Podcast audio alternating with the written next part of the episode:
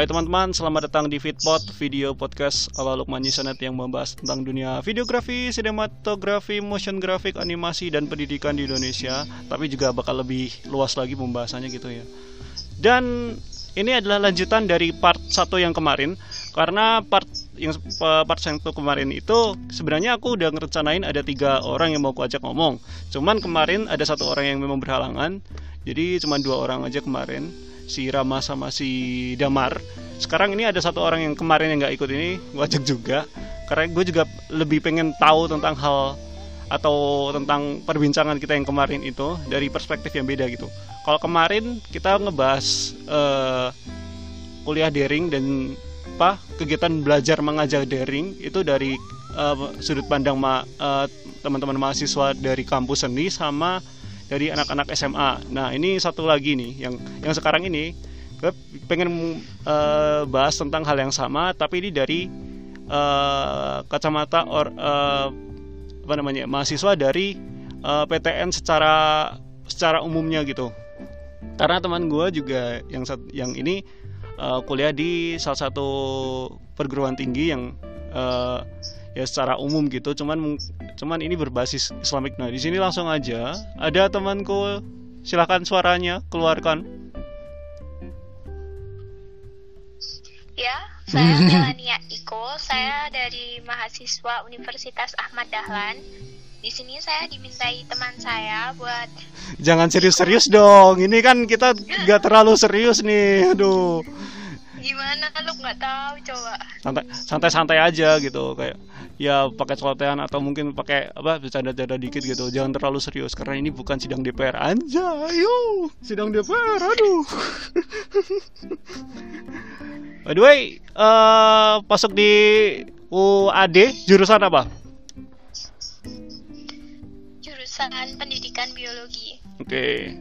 bentar bentar uh, mau tanya nih umur lu berapa sekarang sebentar ditanya umur lu berapa sekarang? 20 tahun. Tua ya. Kurang ajar memang. Kan kan umur seumuran gue men. Jadi karena buat kalian yang gak tau Melania Iko ini teman gue satu angkatan di SMA dan sebenarnya dulu pernah gue kasih lihat dia uh, apa namanya uh, dia ini di di beberapa video gue sebelum sebelumnya dan ini gue ajak secara perdana buat omong-omongan bareng gue di podcast di episode pertama masih episode pertama tapi di part kedua oke okay? dan uh, by the way sekarang posisi sekarang lagi, lagi di mana di rumah kah atau di kos oh aku di rumah di rumah Gimana keadaannya di sana? Aman-aman kan? Atau ada apa namanya? Uh, mungkin kasus kan kita tahu kasus uh, eh, COVID-19 kan sekarang mulai marak nih, apalagi di daerah kita nih Temanggung nih udah mulai marak terjadi gitu. Bahkan mulai dari bulan April akhir kalau nggak salah udah mulai marak tuh. Di sana ada apa uh, keadaan di sana gimana tuh? Aman-aman Alhamdulillah sih kalau di Kedu sendiri tuh masih belum ada yang kena gitu untungnya kalau di Temanggung hmm. mungkin kemarin saya dengar juga ada beberapa orang. Hmm. kalau saya dengar dari ayah saya itu udah 37 positif. Tapi alhamdulillah di Kedu sendiri ini belum ada yang berdampak COVID. Hmm, aman berarti di sana. Parakan malah sem sekarang semakin banyak tuh. Sekarang kan Parakan jadi nomor nomor berapa sih? Nomor tiga terbanyak gitu kan. Temanggung pasti nomor satu. Jawab masih nomor dua gitu. Jadi jadi Parakan masih tiga besar tiga besar dengan angka kasus terbanyak aduh kayaknya jarang sih ya iya hmm. saya dengar juga kemarin itu dari gua dan itu hmm, hmm. Hmm.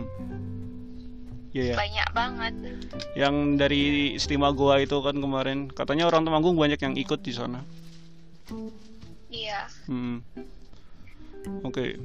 Terus uh, gimana learn from home-nya kuliah di rumah gitu gimana perasaannya? Apakah ada sesuatu hal yang kayak wah ini kok kok kayak gini gitu? Atau mungkin kayak ngerasa wah beda banget sama kuliah yang secara umumnya gitu? Iyalah yang pasti from learn from home nih banyak banget deh tugasnya.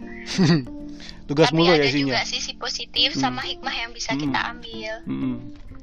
Apalagi kan ngisi yang pasti ini ya kalau kuliah Hmm. online tuh kita harus lebih banyak berpikir. Misal Berpikir. ketika kuliah kita tuh diskusi berarti otomatis kita belajar terlebih dahulu kan. Terus Hmm. kemudian lanjut juga tugas juga kita pikir lagi. Tapi ada positifnya juga. Misalnya kita nggak perlu pakai make up kan di rumah. Terus kuliah online juga bisa dilakuin di mana aja kan. iya sih ya Tempat yang benar nyaman kita cari mau di Hmm. mana. nggak pakai backup ya kecuali kalau misalkan Hmm. eh, pakai apa video telekonferensi telekonferensi gitu Eh sorry kalau mau tanya dulu kalau mau tanya eh, learn from home dari kampusmu itu biasanya pakai via apa sih apakah pakai via Google Classroom lah atau pakai Zoom atau pakai eh, aplikasi telekonferensi atau mungkin pakai sosmed pakai WhatsApp kah atau sosial media yang lain Oh, biasanya kalau dari UAD biasanya pakai Google Classroom, Zoom atau enggak e-learning. Itu yang biasanya dipakai. Tapi biasanya Hmm. dosen-dosen tuh pakai WhatsApp dulu untuk mengumpulkan mahasiswanya, terus nanti baru di Nanti join bimbing, gitu. di koordinasi ke Hmm. ya ke Google Classroom dan lainnya. Hmm. Enak gak sih pakai Google Classroom? Katanya teman-temanku katanya sih enak cuman cuman kayak kalau Google Classroom itu ya kayak kayak kayak kelas biasa gitu dari dos dari dosen gitu ngasih ngasih materi atau apa gitu tinggal siswanya apa namanya kan kalau misalkan materinya itu uh, file PDF atau file PPT itu nanti siswanya eh sorry mahasiswanya mahasiswanya download filenya terus nanti dipelajari masing-masing. Apakah kayak gitu kan kayak gitu kan? Kira-kira menurutmu enak gak sih Menurutku enak-enak aja sih. Hmm. Cuman kalau diskusi jadi ada keterbatasan gitu. Jadi mahasiswa tuh mau banyak tanya hal ke dosen jadi susah. gimana sih susahnya gitu tanya-tanya di sana gitu kan bisa pakai teks gitu kan tinggal ngetik doang kan gitu Iya, jadi kan kalau kuliah model kayak gitu kan ada keterbatasan waktu. Misalnya kita sistemnya diskusi gitu, nanti banyak waktu, nanti di akhir pelajaran tuh harusnya kan dosen kan memberikan saran, pendapat atau sanggahan, apalagi terkait kesalahan-kesalahan selama diskusi berlangsung. Tapi kan karena keterbatasan waktu dan dengan media juga, otomatis nggak bisa gitu dosennya. Hmm. Oke. Ini kan eh, pakai Google Classroom, pakai Zoom dan yang lain-lainnya. Eh, merujuk ke sosmed dulu karena ini yang jadi pembahasan kita. Eh, kalau menurut menurutmu ini kan ini kan tadi kan bilangnya kalau pakai WhatsApp itu kan cuma buat ngumpulin siswa-siswanya gitu kan buat di invite masuk ke eh, Google Classroom gitu kan pernah nggak sih kayak kalau pakai WhatsApp gitu buat kayak ya kayak kelas biasa tapi pakai WhatsApp gitu. Jadi guru jadi dosennya ngasih materi dengan ya ketik-ketikan biasa gitu. Terus eh, mahasiswanya cuma memperhatikan gitu membaca tulisannya ini maksudnya apa maksudnya apa gitu. Atau atau cuma buat ngumpulin doang Kalau itu belum pernah sih, cuma pernah diskusi dilakukan di WhatsApp itu sekali pas mata kuliah KIV. Tapi menurut aku tuh kurang efektif soalnya juga eh, banyak kan yang tanya ini ini belum dari dosen mau tanya segala hal. Jadi kalau apa ya ke scroll ke bawah itu loh, jadi susah baca yang atasnya. Mm-mm. apalagi kan tulisannya panjang-panjang kan jadi susah buat mahamin gitu kan gitu Mm-mm. Hmm. Kan eh, yang dari WhatsApp itu ya kayak tadi yang diskusi-diskusi gitu kan. Eh, ada gak sih beberapa dosen yang kan ada beberapa dosen yang juga ngajarnya pakai WhatsApp gitu kan. Aku boleh tanya nggak sih alasannya kenapa mereka-mereka pakai WhatsApp gitu buat eh, learn from home itu? Menurutku kalau WhatsApp kan semua mahasiswa tuh udah punya ya. Mm-mm. terus ya jadi nggak terlalu kendala sama kuota juga nggak membutuhkan banyak kuota juga kalau Hmm. WhatsApp. Nggak perlu nggak perlu buang-buang kuota ya dibanding sama video call Iya, kan mending teks gitu kan. Mm-mm. nah di sini eh sorry sorry. Kalau kalau pakai zoom gimana rasanya? Kan dulu kan katanya pernah pakai zoom gitu kalau pakai Zoom eh mungkin ada beberapa mahasiswa yang de- di daerah pelosok itu susah Susah, jaringannya seperti sinyal itu Mm. Hmm. ya Apalagi kan butuh kuota banyak juga kan kalau Zoom. Seingatku kan kalau Iya. misalkan pakai kan ini kan pakai video teleconference itu kan itu kan juga kamera tergantung kualitasnya juga itu kadang-kadang juga bisa sampai menghabiskan setiap satu jam eh, perkuliahan bisa menghabiskan sampai 2 GB gitu kan jadi menurutmu gini ada eh, kalau misalkan pakai Zoom mungkin kendalanya emang dari kuota gitu ya iya dari kuota Hmm. lalu mahasiswa juga nggak bebas gitu kan harus Mm-mm. tetap make up di rumah Mm-mm. harus persiapan nggak bisa sambil makan atau apa kan nggak enak sama dosennya kalau Mm-mm. lagi zoom sambil makan gitu. Tapi kalau kuliahnya diskusi biasa kan enak. Kita bisa sambil makan Mm-mm. bisa sambil ngapain aja. Entah pakai kaos biasa nggak usah make up nggak usah pakai kerudung kan. Mm-mm. Aku jadi teringat sesu- eh, tering aku jadi teringat ada satu post di Instagram yang ya kuliah online cuman ada satu mahasiswanya lagi mandi sambil sambil nge-live gitu. tahu nggak? Tahu nggak itu?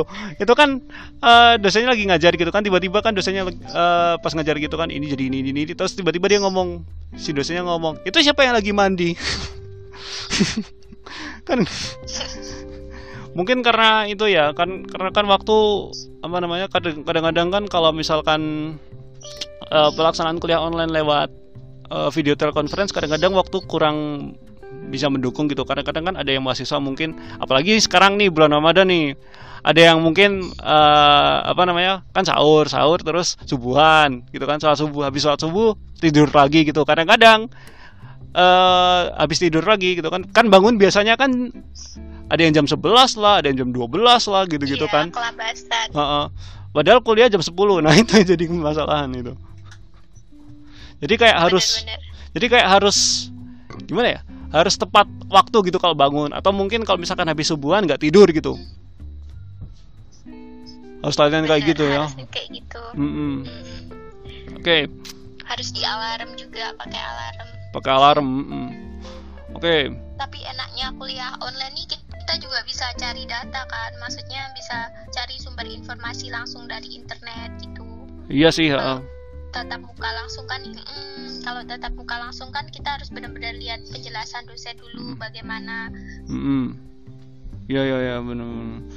Nih bentar, nih aku ada beberapa jadi kan beberapa bulan yang lalu gue sempat bikin sebuah apa namanya IG story yang di mana gue minta pendapat dari teman-teman yang ada di IG, sorry, teman-teman yang ada di eh, IG tentang eh, bagaimana sih kuliah online lewat WhatsApp nih. Ada beberapa respon dari teman-teman yang bakal kita coba eh, diskusikan bareng-bareng. Yang pertama, alasan yang pertama ini eh ada yang bilang nggak efektif soalnya dosen cuma ngasih tugas ini ini ini sama ketentuannya ini ini ini kayak tadi yang diomongin gitu kan kadang-kadang kadang-kadang gini ada beberapa beberapa oknum dosen yang pak yang apa namanya ngajarnya pakai WhatsApp pakai WhatsApp message itu cuma ngasih tugas doang gitu menurut lu gimana sih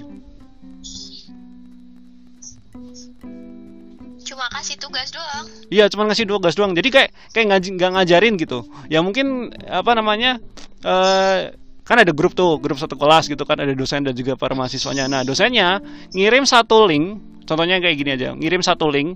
Entah link itu isinya apa itu kayaknya materi gitu, tinggal nanti mahasiswa ngeklik link itu. Nah, di situ nanti ada tugas, ada kayak tugas suruh ini ini ini ini, ini tanpa ada materinya. Beberapa beberapa kayak gitu. Menurutmu gimana? menurutku itu efektif ya maksudnya mahasiswanya mungkin nggak paham atau ingin ditanyakan atau apa menurutku nggak efektif banget. Apalagi kan pemahaman ma- mahasiswa kan eh, tidak semuanya Iya, bisa gitu mm, pemahaman.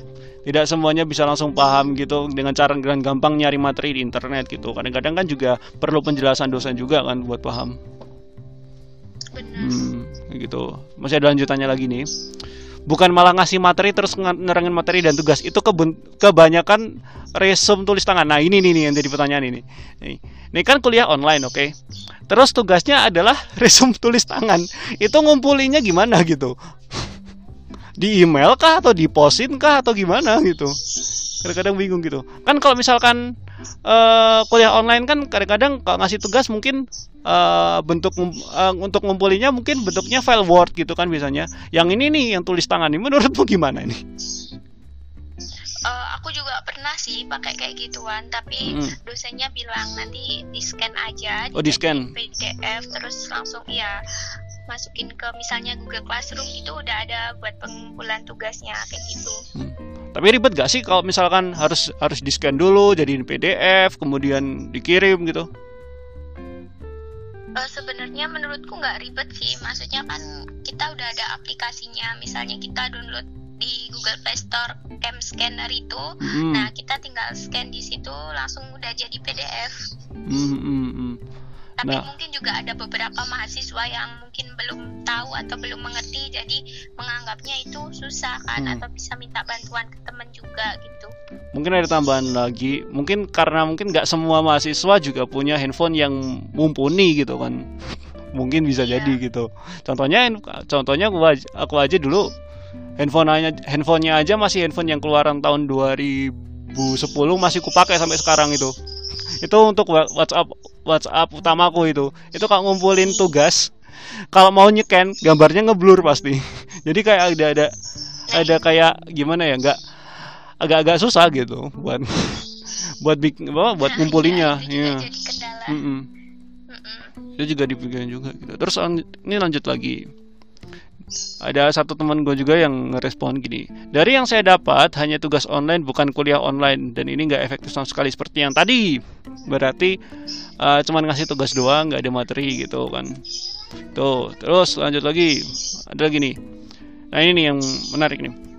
Ada yang uh, ngerespon begini. Bentar, sorry sorry. Kurang efektif karena ini bikin konsentrasi gampang banget ke distract. Kayak gitu. Menurutmu gimana kan ini kan lewat WhatsApp ya. Kadang-kadang orang kayak tergoda buat uh, apa namanya uh, pergi ke Instagram lah mau ke Shopee lah mau ke mana gitu kan. Menurutmu gimana itu? Gampang ke distract katanya.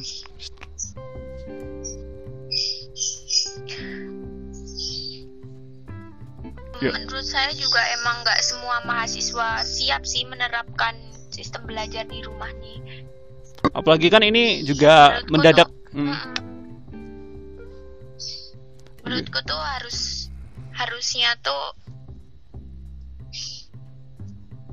perlu ini ya perlu apa namanya perlu dikasih kayak apa sih bukan bimbingan bukan intinya kayak dikasih apa sosialisasi uh, lah gitu kan bukan, tapi mereka juga kayak banyak alasan gitu misalnya susah sinyal atau nah, adalah hmm.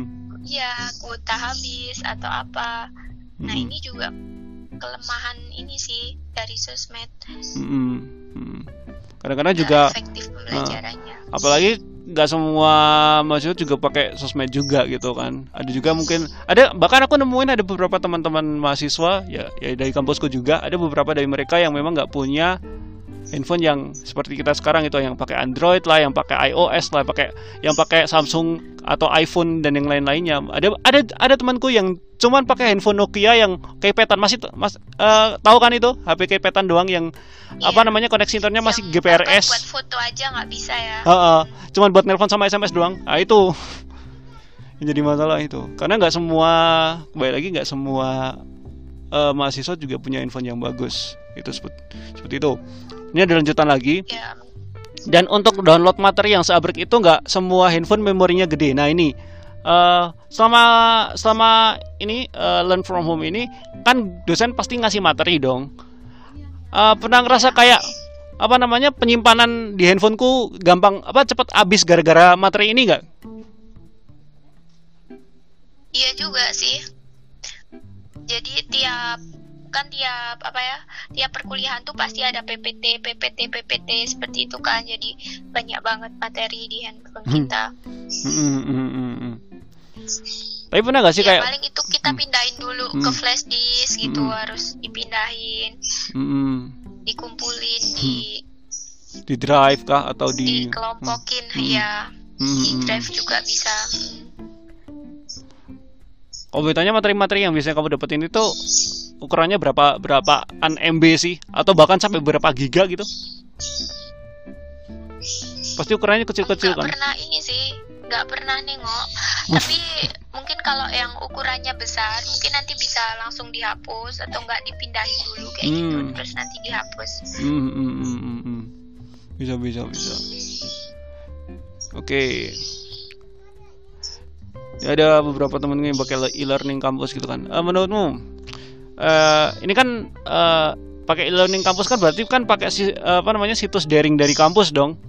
Ya kayak ya ben, apa namanya uh, mungkin kuliah online cuman buka websitenya dari kampus cuma terus ikutin aja gitu kan. Kalau yeah. kalau bertanya nih sistem dari daring dari kampusmu sendiri itu website kampusmu seperti apa? Apakah kayak Google Classroom atau mungkin kayak kayak uh, semacam video teleconferencing seperti pada umumnya gitu bisa juga pakai e-learning pakai e-learningnya nah. UAD itu hmm. ada juga websitenya e-learning UAD Hmm. Itu juga sistemnya nanti kita seperti diskusi gitu. Nanti dosen bisa memberikan tugas atau memasukkan video, gambar apa pun di sana terus nanti bentuknya tugas dan untuk pengumpulan tugas secara langsung seperti itu. Hmm. Jadi kayak kalau bisa aku bilang kayak hampir seperti Google Classroom gitu ya. Iya. Hmm. Tapi ada gak sih kayak bentuk kayak apa namanya video teleconferencing? Kalau di kampusku ada gitu kan. Ada yang kayak apa namanya nggak perlu pakai zoom nggak perlu pakai skype nggak perlu juga pakai uh, apa namanya aplikasi teleconferencing yang lain cukup pakai website udah bisa buat teleconferencing gitu kalau di kampusmu ada nggak sih kayak gitu mungkin ada tapi untuk mahasiswa pendidikan biologi sendiri itu nggak pakai itu mungkin pakai. yang dipakai cuma zoom itu ya hmm. dan itu juga dipakai beberapa kali Udah berapa Sekarang yang huh? banyak menerapkan hmm? Zoom itu yang adik tingkat yang mahasiswa angkatan 2019. Ya ada tingkat yang pakai ya.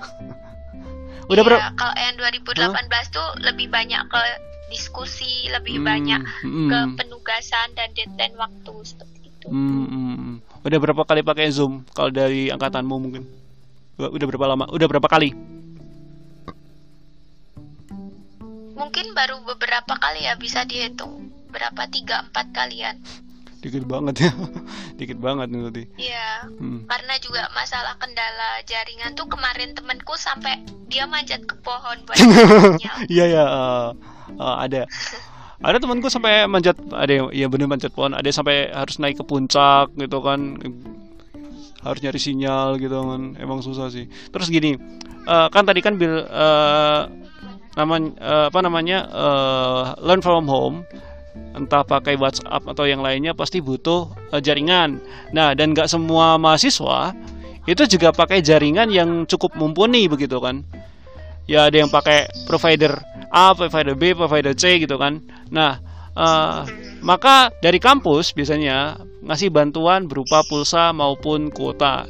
Nah, di kampusmu ada gak sih kayak gitu bantuan kayak kuota gitu?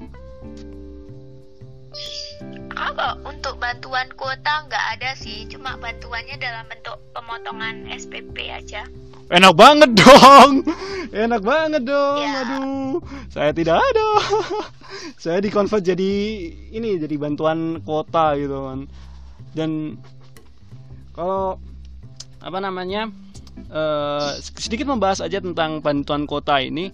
Karena kan kita tahu semua nggak semua mahasiswa pakai provider yang memang uh, kualitasnya juga bagus gitu. Kadang-kadang di kota bagus kadang-kadang di daerah tempat tinggal beda lagi gitu kan.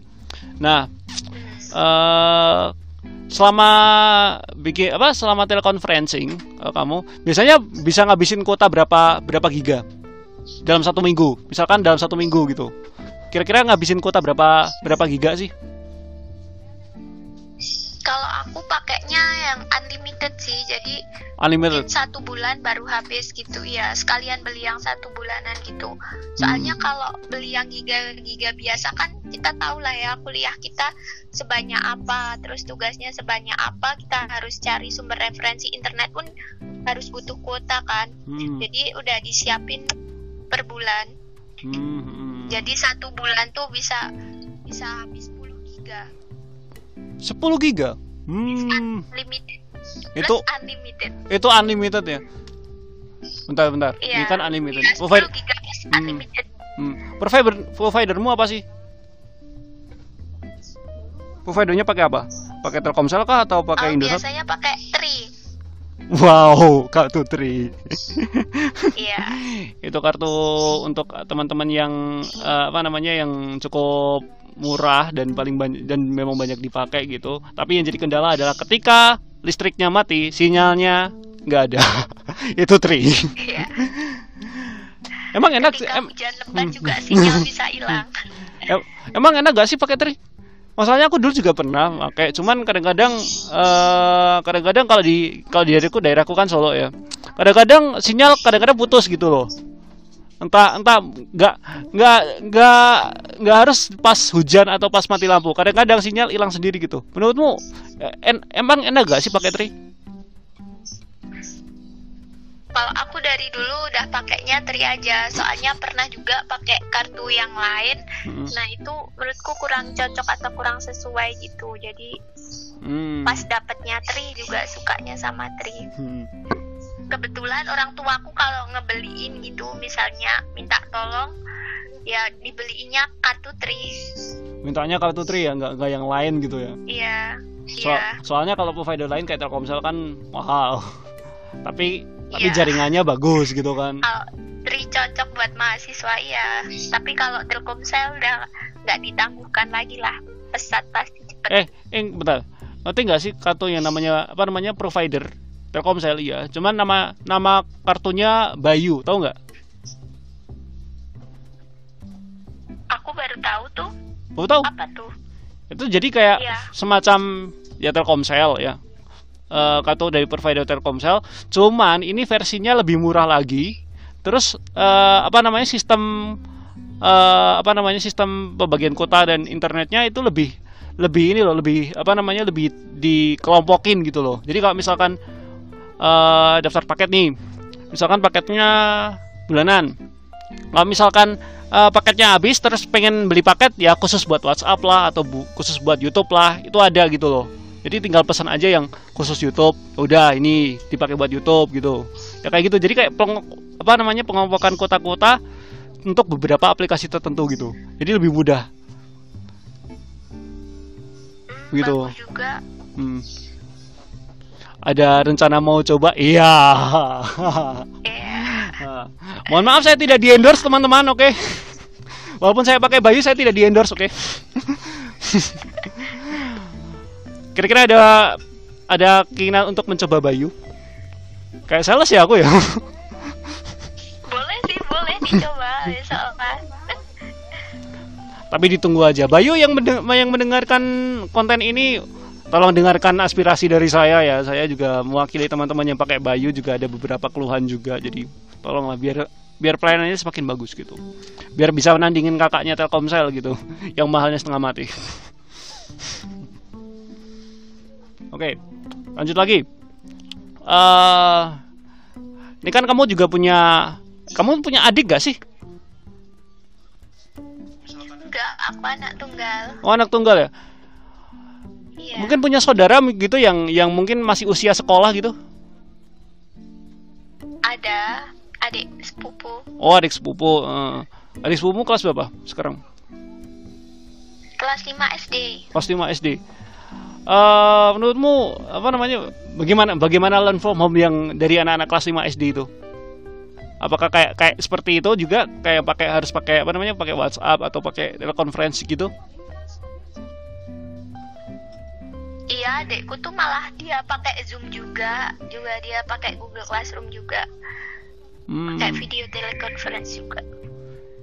Kalau itu itu uh, ada pengawasan gak sih dari orang tua gitu buat buat belajar eh, di room buat apa belajar learn from home kayak gini nih? Iya, iya ada pengawasan dari papa mamahnya juga. Jadi papahnya kadang juga bantuin bagaimana bagaimana hmm. cara penggunaan inter penggunaan internet yang baik dan benar juga. Oke oke. Oke, menyoal yang SD, yang SMP dan SMA karena gini kan ini kan uh, pembahasannya nggak harus cuman apa nggak cuman di di perguruan tinggi tapi juga ini lebih ke sekolah juga. Nah ini uh, ini kan mungkin uh, ente udah tahu kalau uh, apa namanya ada sistem belajar yang dibikin sama uh, Mendikbud untuk uh, jenjang SD sampai SMA itu lewat program belajar dari rumah yang sempat disiarkan di TVRI mulai beberapa uh, minggu terakhir ini kan. Menurutmu gimana itu? Pernah nggak? Pernah nggak kayak misalkan nonton nonton beberapa acaranya deh, beberapa rangkaian program belajar dari rumah yang dari Mendikbud itu yang tayangin di TVRI? Iya. Menurutmu gimana itu? Apakah apakah efektif? Kalau menurutmu itu? menurutku cukup efektif sih karena emang kendala virus ini kan kita emang harus melakukan berbagai upaya untuk bisa belajar dari rumah menurutku hmm. juga efektif hmm. ya kalau boleh tanya uh, si adik sepupumu itu juga ada gak sih kayak penjadwalan kayak apa materi materi materinya nggak cuman lewat WhatsApp gitu kan? Penyampaian materinya nggak cuma lewat WhatsApp tapi juga disuruh nonton TVRI gitu. Ada nggak sih kayak gitu? Kalau itu belum sih. Adikku tuh dari Surabaya. Dia sekolahnya di Surabaya. Hmm. ya jadi hmm. cuma diberi kadang diberi tugas lewat WhatsApp aja terus dia tuh nger ngerjain gitu nggak mesti juga kadang nanti baru malam video telekonferensinya nah itu tuh malah ngaji kayak gitu Ngaji ya? Bentuk ngaji. Hmm, hmm, hmm. Tadarus online. Oh, tadarus online. Jadi kalau tugas-tugas biasanya malah dalam bentuk penugasan via WhatsApp aja. Nanti hmm. dikirim juga lewat WhatsApp gitu. Sorry, sorry, adik adik sepupumu itu itu SD SD Islamik atau SD negeri biasa atau atau SD pada umumnya? Itu SD negeri biasa. SD negeri biasa. Surabaya. Oh, ada itu yeah. juga ya. Hmm. Hmm. Oke, itu kan tadi program dari TVRI itu belum kan agak-agak efektif. Nah, cuman kan aku sempat baca-baca berita juga nih, uh, yang kendala dari masing-masing pengajar juga gitu. Katanya ada beberapa yang mungkin beberapa daerah juga mungkin nggak menjangkau untuk internet dan juga televisi, sehingga pengajar harus datang ke rumah siswanya masing-masing gitu kan Nah, yang jadi kendala seperti itu. Menurut lu gimana sih? Dengan dengan ada fenomena kayak gini nih? Menurut itu juga bahaya sih ya sebenarnya kalau hmm. pengajarnya harus datang ke ini padahal kita udah nerapin social distancing gitu. Hmm. Maksudnya kan juga emang emang jangkauan uh, apa namanya jangkauan internet dan televisi memang mungkin di, di beberapa daerah masih kurang. Uh, lanjut aja lanjut aja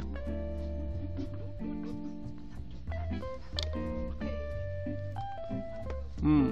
mungkin bisa sekali penugasan sih menurutku loh hmm. jadi di jadwal hari apa gitu tugasnya sekalian banyak mungkin buat satu minggu atau apa nanti untuk pengumpulannya satu dalam jangka satu minggu gitu hmm, hmm. Lagian juga kasihan juga Jadi sih. Jadi setiap hmm. hari butuh hmm. internet juga kan. Hmm. Lagian juga kasihan sih kalau misalkan guru harus harus keliling ke rumah masing-masing dosen, eh masing-masing dosen, masing-masing siswanya juga gitu. Karena emang emang iya. jadi apa kendala juga buat pemerataan internetnya juga, pemerataan dari ini juga apa fasilitas uh, media pesawat televisi juga gitu kan. Hmm, gitu tapi menurutku sih langkah langkah mungkin langkahnya Pak Dandim ini juga cukup menarik cukup menarik sih gitu ya apalagi yang namanya belajar dari rumah yang kayak online ini kan ini kan kayaknya baru pertama kali deh ya nggak sih iya hmm. ini juga bisa jadi bekal nih teman-teman kalau misalkan masa depan nanti pendidikannya nggak pendidikan zaman ke apa masa ke depan mungkin bisa lewat online kayak gini-gini. Kan kan apalagi kan beberapa apa namanya beberapa tahun terakhir ini kan udah mulai tuh kan apa namanya uh, bimbel-bimbel online lah kayak gitu ruang guru Kuiper dan teman-temannya gitu kan. Jadi mungkin ini bisa jadi uh, salah satu solusi juga nih buat pendidikan di Indonesia nih. Tapi kembali lagi untuk fasilitas yang mendukung ini yang perlu dimeratain ya gak sih Iya, fasilitas masalahnya fasilitasnya tuh belum merata ke semua hmm. daerah kan. Hmm. Namanya jangkauan internet aja masih ini kan masih belum bisa dicapai beberapa daerah yang mungkin terpencil gitu-gitu kan. Masalahnya beberapa di beberapa tempat contohnya aja di Ngadijo aja. di kecamatan Ngadirjo itu aku pakai uh, apa sih namanya pakai Indosat aja sinyal langsung hilang paling paling ada ada yang paling ada cuma Telkomsel cuman Telkomsel sinyalnya cuma dua itu yang jadi masalah gitu. Jadi internet memang kurang apa namanya belum bisa merata gitu kan sampai sampai ke seluruh daerah sampai yang terpencil bahkan belum belum bisa sampai gitu kan. Hmm. terus lagi nih ada lagi nih kita lanjutin. Sempat gue menemuin juga uh, apa namanya ya uh, belajar online ya namanya lewat, juga lewat sosmed. Ada yang dari WhatsApp, Facebook, Twitter Instagram ini yang jadi yang, yang akan gue bahas nih. Ada yang dari Insta, lewat Instagram ataupun lewat YouTube. Nah, dan itu mungkin bentuk kuliah online-nya itu lewat IG Live atau YouTube Live. Biasanya kan kayak gitu. Menurut tuh gimana sih tentang ya ini pakai apa namanya yang pakai metode yang IG Live atau YouTube Live itu?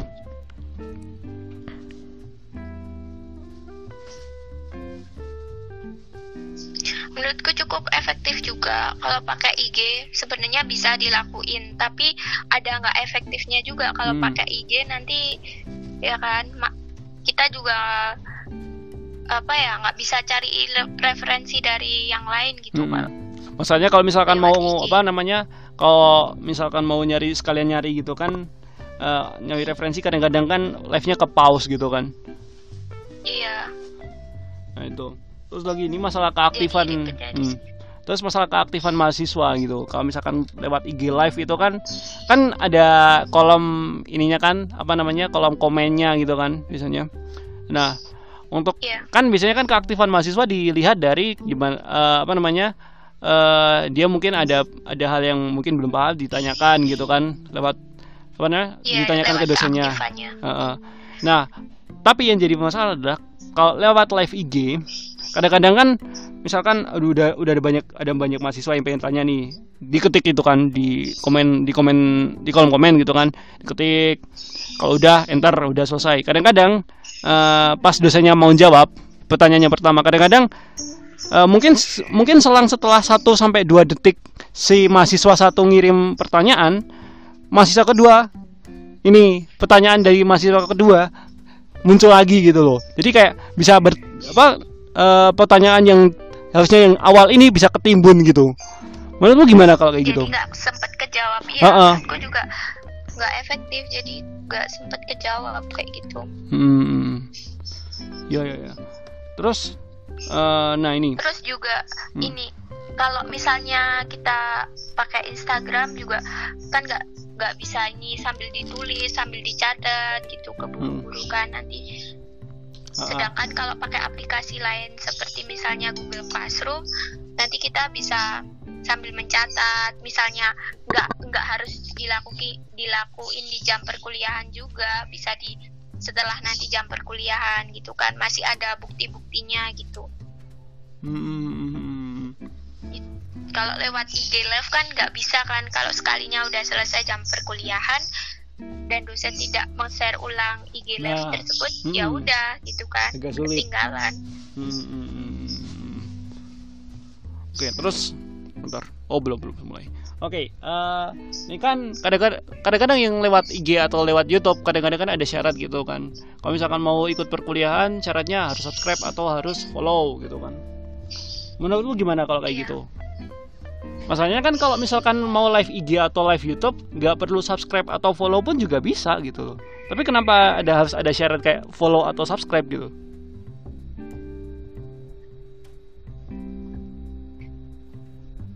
Hmm, kalau misalnya itu mungkin buat itu dosen aja sih, hmm. buat akunya dosen atau gimana nggak tahu formalitas aja menurutku. Hmm. Atau mungkin gini, kan uh, apa namanya kalau misalkan pakai live IG atau live YouTube bagaimana kalau misalkan bikin channel baru terus ya oke okay, ada ada suruh su, suruh apa follow atau uh, subscribe ada suruh follow atau subscribe gitu. Jadi jadi kayak misalkan mau belajar online nih gak harus ke akunnya si guru itu atau si dosen itu.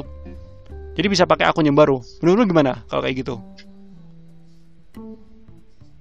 Kalau subscribe tuh kayaknya biar ini kan munculin informasi jadi tiap muncul notif uh. ngasih uh, ngasih materi apa-apa langsung muncul ke notifikasi kita gitu kan hmm. terus akunnya juga nggak hilang gitu nggak perlu dicari ulang udah hmm. tahu lah ini ini ini gitu hmm. Tapi bukannya kalau misalkan bikin akun baru malah lebih ini juga sih lebih lebih ini nggak lebih apa namanya lebih aman juga nggak sih? Masalahnya kan kalau misalkan dari dosen atau pakai akun dosen atau guru kan kan yang ngefollow nggak cuman siswanya atau mahasiswanya doang. Kan yang ngefollow mungkin bisa teman-temannya kerabatnya atau mungkin uh, selebgram yang dia sukai. Kan contohnya kayak gitu iya. Kalau misalkan lewat iya, akun ba, kalau misalkan bikin akun baru kan bisa gitu kan. Jadi kayak nggak keganggu yang lain gitu. Jadi kalau misalkan oh, ada iya, kuliah online hmm, gitu ya pembelajarannya. Hmm, jadi kalau misalkan kuliah online buat hmm, materi kuliah hmm, aja gitu kan. hmm, kan hmm ya ini buat Tapi para pengajar. dari, hmm. lanjut lanjut lanjut. Dari UAD itu hmm? uh, kalau dari UAD itu jadi web webmailnya itu udah dikhususkan dari UAD-nya sendiri gitu. Hmm. Jadi udah ada akun UAD-nya sendiri udah dari dulu sebelum ada kuliah daring ini. Hmm. Jadi mau pakai aplikasi e-learning, mau pakai Google Classroom, jadi pakai itu email yang dari UAD itu. Hmm. Jadi emailnya tuh udah ada nama sama nim kita, jadi kalau dosen mau masukin nilai juga mudah gitu udah ada nim kita hmm, hmm, hmm, oke oke oke. di nama akun tersebut. Dan itu pun Google Classroom ke, kalau kita nggak pakai email tersebut itu nggak bisa masuk. Hmm ya yeah, uh, tahu tahu ya udah di style seperti itu. Jadi ini nih ini solusi yang menarik ini untuk para pengajar mungkin yang dengerin podcast ini. Mungkin buat kalian para dosen atau para guru ini ini jadi salah satu solusi yang menarik ini untuk diterapkan gitu ya. Keren keren keren. Oke ini sedikit uh, pengen kepo-kepo tentang uh, apa namanya kehidupan kuliah di se di sebuah apa namanya perguruan tinggi yang berbasiskan uh, Islamik gitu. Kesariannya selama sama kuliah di sana tuh gimana sih? Kalau dari kamu dari ente sendiri kalau dari pendidikan biologi sendiri kalau kuliah biasanya diwajibkan pakai pakaian sari kayak gitu jadi pakai rok terus kerudungnya harus menutup dada dan oh, oh. tiap mau mulai perkuliahan itu kita harus membaca Al-Quran terlebih dahulu nanti dibimbing hmm. bareng dosen hmm. mungkin nanti surat apa surat apa dan itu juga nantinya tercatat di di apa ya di agendanya bapak ibu dosen seperti itu di buku presensinya juga kita menuliskan surat apa yang barusan kita baca seperti itu. Hmm. Kalau kayak kegiatan-kegiatan apa namanya kan kadang-kadang kalau misalkan misal kalau kadang-kadang kan uh, tiap perguruan tinggi pasti ada yang namanya asrama gitu ya. Mungkin asrama ini kan yeah. mungkin bantuan buat para mahasiswa yang mungkin kurang mampu atau apa namanya uh, mungkin kesusahan buat nyari tempat tinggal gitu kan. Akhirnya ada ada asrama ya dipakailah di sana gitu. Uh, apa namanya? Kalau misalkan kegiatan-kegiatan di uh, kampus kayak gitu tuh ada ada nggak sih kayak misalkan kan ini kan Islamik ya ada nggak sih kayak kegiatan yeah. kegiatan apa namanya yang ya berhubungan dengan agama yang ya kayak keseharian kayak misalkan sholat bareng sholat sholat berjamaah bareng ngaji bareng gitu kan. Ada ada gak sih kayak gitu gitu mungkin mungkin kayak seti, ya, ada gitu. dari malam mungkin dari ada kegiatan di malam hari gitu. Ada kayak sholat bareng ada yang ngaji bareng gitu? Kalau ngaji bareng itu udah pasti dilakukan setiap mau mulai perkuliahan. Hmm. kalau misalnya sholat bareng biasanya langsung ke IC jadi nggak ada instruksi buat ayo jamaah bareng tapi biasanya hmm, udah udah pasti deket tuh hmm. maksudnya satu kompleks kan sama masjid IC jadi biasanya oh. mahasiswa UAD ya sholat langsung di situ hmm, hmm, hmm, hmm. sambil nunggu jam perkuliahan berikutnya juga bisa ke IC dulu gitu buat belajar atau buat apa oke okay, oke okay, oke okay. uh, pengen kepo juga tentang perkuliahannya di sana perkuliahannya lagi di sana. Uh, ini kan kalau misalkan di kampus-kampus yang yang umum gitu termasuk masuk uh, dari kampus seni juga kadang-kadang kuliah itu batas limitnya batas apa uh, kuliah itu mungkin dari awal paling pagi jam setengah delapan selesai mungkin jam setengah empat sore. Kalau di uh, mana di kalau di kampusmu gimana tuh? Apa uh, apa namanya uh, untuk jadwal kuliahnya? Apakah sama seperti kalau itu? Kuliah tuh bisa dari jam jam ke satu jam ke satu ya itu jam 7 terus nanti bisa sampai jam ke 12 ya sampai jam ke 12 mungkin nanti bisa sampai jam 6 bisa jam 6 maghrib mungkin kalau oh. ada kuliah tambahan bisa juga jam malam juga dibuka Waduh. tapi maksimal tutupnya jam 9 maksimal jam 9 ya berarti kayak ya jadi mahasiswa ya. mau wifi di situ juga masih bisa tapi yeah, yeah. nanti tutupnya jam 9 oke okay. Ini menarik nih teman-teman nih buat karena ini konten juga tidak hanya tertujukan untuk kalian kalian para maba yang siap-siap mau kuliah nih buat tahun ini buat kalian para anak-anak SMA yang baru lulus juga ini tapi juga ini juga bisa jadi bekal buat teman-teman SMA ini yang mau apa namanya yang punya rencana mau kuliah di uh, perguruan tinggi yang berbasiskan Islamik ya ini, ini menarik ini untuk yeah. untuk disimak gitu ya. Oke, okay. sekiranya sudah se, se 3 per 4 jam jadi oke okay, karena ini habis ini aku harus kuliah jadi langsung langsung kita uh, apa namanya kita akhiri. Tapi sebelumnya uh, sebelum mengakhiri seperti biasa tradisi podcast kali ini uh, pengisi acara entah host ataupun tamu harus uh, memberikan quotes. Tapi quotesnya yang uh, dimotivasi alias yang nggak terlalu memotivasi. Contohnya kayak uh, belajarlah ilmu sampai ke negeri Cina. Eh jangan deng. Karena di Cina masih ada virus corona gitu contohnya. Contohnya gitu. Mungkin ada silakan quotesnya. Quotes yang uh, menarik dan itu sebenarnya tidak memotivasi sama sekali silakan. Dipikirkan. Sekali-sekali lah belajar ngelawak gitu. Ya ya. Mungkin quote dari saya, bukan kegagalan yang membuatmu takut, tapi ketakutan yang membuatmu gagal. Jadi berusaha semaksimal mungkin. Ya, terlalu terlalu gimana ya?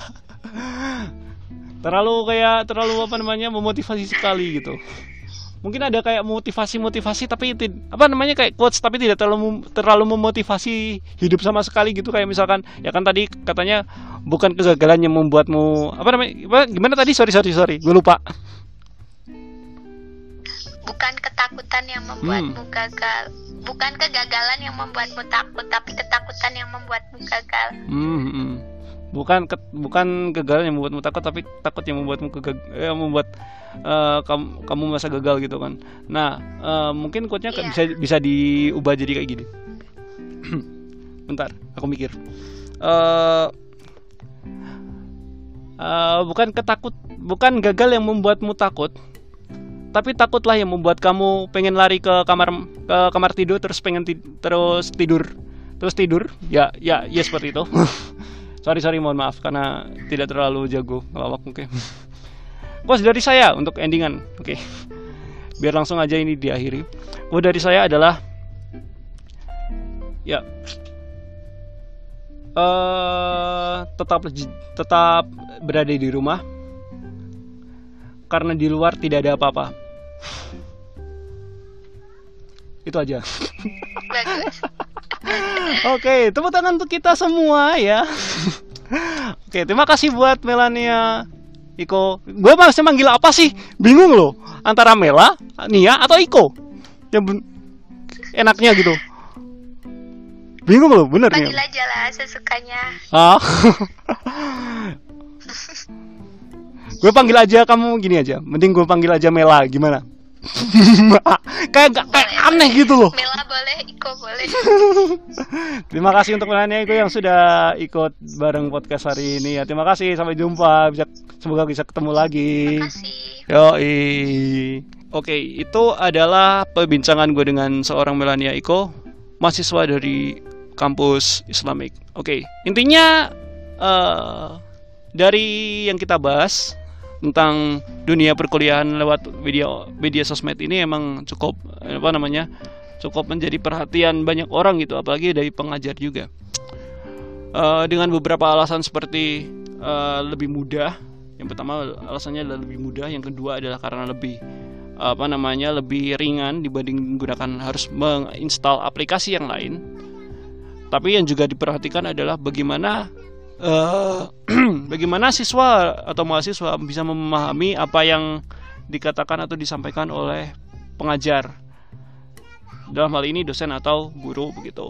Terus uh, apalagi ter, terkendala dengan sinyal dan juga apa namanya uh, kuota itu juga menjadi permasalahan gitu. Sehingga untuk pembelajaran lewat daring diperlukan juga bantuan berupa pulsa atau uh, kuota juga dari dos dari dari dosen dari pihak kampusnya juga gitu namun kembali lagi karena memang ini uh, kita kuliah online atau kita belajar online, belajar dari rumah, kuliah dari rumah itu karena memang secara ter mendadak gitu, mendadak karena pandemi Covid-19 yang cukup luar biasa menyebar di Indonesia ini. Jadi kita tetap ya nikmati aja lah gitu apa yang terjadi gitu kan. Nikmati aja slow santai jalani kehidupan seperti biasa aja oke? Okay? seperti itu. Dan uh, mungkin buat kalian yang punya keluhan mungkin selama kuliah online kok kayak gini sih kok kayak gini sih? Gitu. Komentar di bawah aja menurut kalian gimana? Apakah menurut kalian uh, perlu untuk di uh, evaluasi atau tidak gitu? Karena jujur aja dari sistem yang seperti ini membuat nggak nggak uh, semua siswa jadi agak apa namanya paham dengan materi yang disampaikan begitu. Jadi jadi kembali lagi untuk melakukan apa namanya uh, learn from home dari pihak pengajar maupun siswanya juga perlu untuk apa namanya mencoba diberikan sosialisasi gitu loh caranya ini gimana cara ini gimana cara ini gimana gitu. Dosen juga termasuk dan guru juga termasuk gitu. Harus juga bisa mempelajari eh, fasilitas-fasilitas uh, yang ada di internet yang memudahkan kita dalam melaksanakan kegiatan learn from home seperti ini gitu ya. Ya mungkin segitu. Dan ya saya bingung mau ngapain lagi. Jangan lupa buat kalian yang suka dengan pembahasan ini subscribe ya. Jangan lupa juga aktifin notifikasinya juga. Share video share ke beberapa teman-teman kalian yang mungkin yang mungkin butuh uh, apa namanya butuh omongan seperti ini mungkin buat santai-santai di rumah mungkin bosen gitu nonton di TV isinya isinya KBM apa namanya belajar di rumah semua atau mungkin nonton TV karena apa yang bosan nonton TV karena acaranya isinya settingan semua jadi ini bisa jadi selingan buat kalian bisa jadi apa namanya alternatif tontonan buat kalian begitu juga jangan lupa follow semua sosial media saya ya. Di Instagram saya sering ngepost meme dan teman-temannya. Di Facebook saya sering nggak jelas apa ngapain aja. Di Twitter saya sering ngegibain orang, ngegibain orang dan sering apa namanya meng ngasih pendapat yang apa namanya sebebas-bebasnya di sana. Jadi silakan kalian bisa follow saya di Twitter, Facebook, Instagram dan yang lain-lainnya. Kok saya jadi kok malah jadi saya sih? Harusnya kan lebih ke apa namanya lebih ke gaul gitu ya. Jadi ya, ya itulah. Oke. Okay. Terima kasih untuk semua yang sudah mendengarkan Fitpot episode 1 di part kedua kali ini. Kita ketemu lagi di Fitpot selanjutnya. Gue Lukman Hanafi. See you on my next podcast. Bye bye.